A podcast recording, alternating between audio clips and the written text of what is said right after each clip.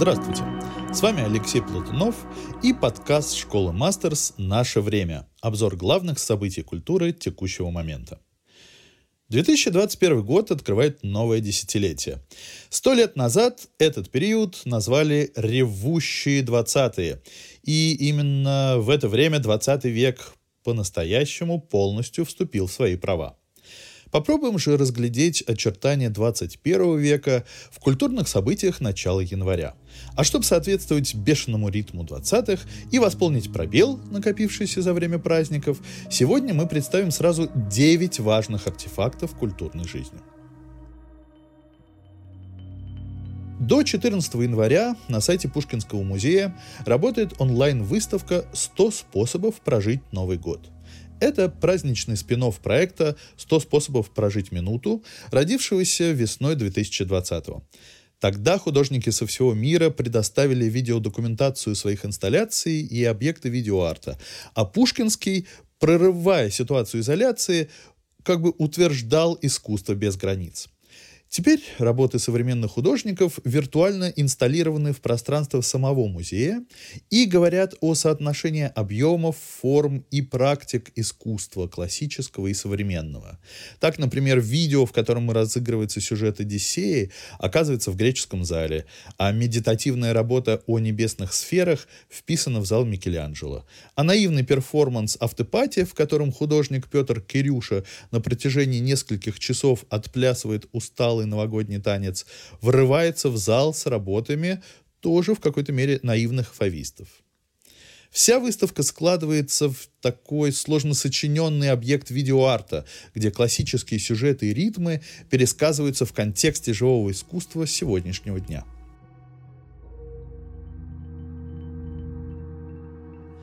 Пересказом классики занимается и актер и писатель Стивен Фрай – в издательстве «Фантом Пресс» вышел перевод его книги «Трое. Величайшее предание в пересказе». Это завершающая часть трилогии, в которой Фрай легко и тонко перекладывает базовые мифы европейской культуры на современный лад. В 2019 году на Эдинбургском фестивале Фрай устроил марафон сценического чтения всей трилогии, целиком. Теперь этот же титанический подвиг, достойный античных героев, можете повторить и вы, не выходя из комнаты и не совершая ошибку. Впрочем, если вы все же найдете силы и выйдете из дома, то можете успеть посмотреть еще одну классическую историю супергероя на новый лад – Театре на начиная с 13 января, проходят предпремьерные показы спектакля Саши Денисовой «Бэтмен против Брежнева». Здесь Бэтмен вместе со всеми советскими гражданами также стоит в очередях за дефицитными товарами, строчит бессмысленные статьи в многотиражку Готэмграда и томится бездействием.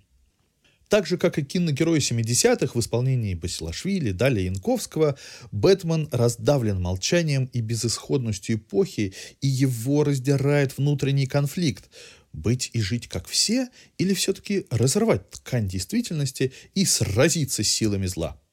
Пружина вынужденного бездействия 2020 года неминуемо разожмется в гиперактивность истории, и «Бэтмен против Брежнева» — это своеобразная комикс-иллюстрация этого процесса.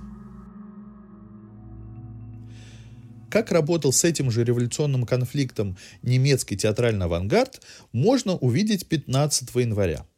Берлинер ансамбль откроет доступ к спектаклю 1962 года «Дни коммуны» о подъеме и падении Парижской коммуны. Последнюю пьесу Брехта поставил один из его ближайших учеников, Манфред Векверт.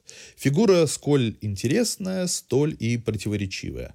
В свое время Векверт поставил пьесу Брехта в любительском театре и, не особенно скромничая, пригласил автора на премьеру. В ответ Брехт предложил сыграть спектакль в Берлине и взял режиссера в свои ассистенты. Дни коммуны — это яркий пример позднего эпического театра, когда революционное пламя постепенно начинает переплавляться в соцреалистические максимы. Новая книга Гузель Ехины тоже исследует постреволюционное пространство. Герои романа «Путешествие. Эшелон на Самарканд» — это дети Поволжья, которых эвакуируют в Среднюю Азию. Как и в предыдущем блокбастере «Зулиха открывает глаза» того же автора, перед нами жесткая история испытаний, которая, ну, как наждачная бумага, счищает романтический налет раннесоветского мифа. Но одновременно с этим это и роман воспитания, под микроскопом, как бы рассматривающий все психологические нюансы рождения нового советского человека. А спектакль прошлогодних лауреатов «Золотой маски» Театра Пост, Комитет грустящего божества, премьера которого пройдет 18-19 января в Петербурге в музее Шаляпина, тоже по-своему очищает миф. На этот раз миф о пустоте и бессмысленности существования обычного человека – Главные герои пьесы Павла Пришко, тоже, кстати, обладатели «Золотой маски» прошлого сезона. А главные герои, Оля и Сергей, в буквальном смысле плывут по течению. В их речи нет ярких акцентов и крупных событий, как, впрочем, нет их и в жизни. Но в таком медитативном существовании таится на самом деле особая, невидимая миру красота, которая вот-вот разразится то фейерверком, то ностальгическим концертом. Но Увидите сами. Свой спектакль-концерт представляет один из крупнейших режиссеров и композиторов современности Хайнер Геббельс. Время, проведенное в изоляции, Геббельс использовал, чтобы записать вместе с Дэвидом Беннетом аудиоспектакль «В настоящее время живу один» по текстам путешественника, поэта и художника Анри Мишо. Сам Мишо писал «Я больше не путешествую. Путешествие. Какой в этом интерес для меня? Я могу представить горы тогда, когда мне нужно, и там, где мне нужно. Этому феномену путешествия без движения и посвящен спектакль. Дэвид Беннет, известный нам по роли мальчика в жестяном барабане Шлендорфа, читает текст на немецком, но это не должно вас смущать. Ритм речи и неопределенность звучания электронных флуктуаций в сочинении Геббельса бросает нас в путешествие вольных рифм и ассоциаций, о которых сами авторы могли даже и не помышлять. А завершить наш обзор хочу краткими аннотациями двух весьма показательных для эпохи ревущих 20-х книг. Эти книги почти одновременно вышли сейчас в январе в издательстве «Индивидуум». Первая книга – это книга Уилла Брукера «Почему Боуи важен». Она выходит в пятилетнюю годовщину со дня смерти Дэвида Боуи. Под неброским названием скрывается серьезное перформативное исследование. Для того, чтобы по-настоящему понять своего героя, британский культуролог Брукер провел неожиданный эксперимент. На протяжении целого года он последовательно проживал жизнь Боуи, не только изменяя внешний вид, но читая те же книги, слушая ту же музыку, смотря те же фильмы и даже питаясь так же, как и Боуи череде перелетов по следам музыканта, сеансов депривации сна и иных злоупотреблений, автор доходит до точки, где исследователь уже начинает сливаться с объектом исследования. А вот книга экономиста Дэниела Саскинта «Будущее без работы. Технологии, автоматизация и стоит ли их бояться?»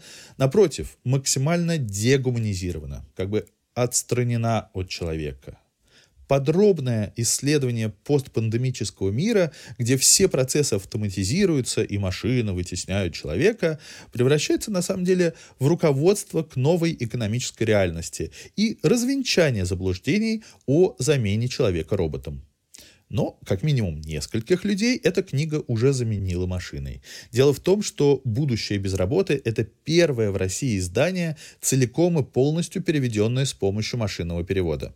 Нейросети Яндекс Переводчика качественно перевели более 300 страниц всего за 40 секунд. И уже один этот факт, кажется, говорит нам о том, что будущее уже наступило. Ну что ж, тем интереснее будет за этим будущим наблюдать, фиксировать его и описывать. Чем мы, собственно, и займемся в следующих подкастах Школы Мастерс «Наше время». До скорой встречи. Пока.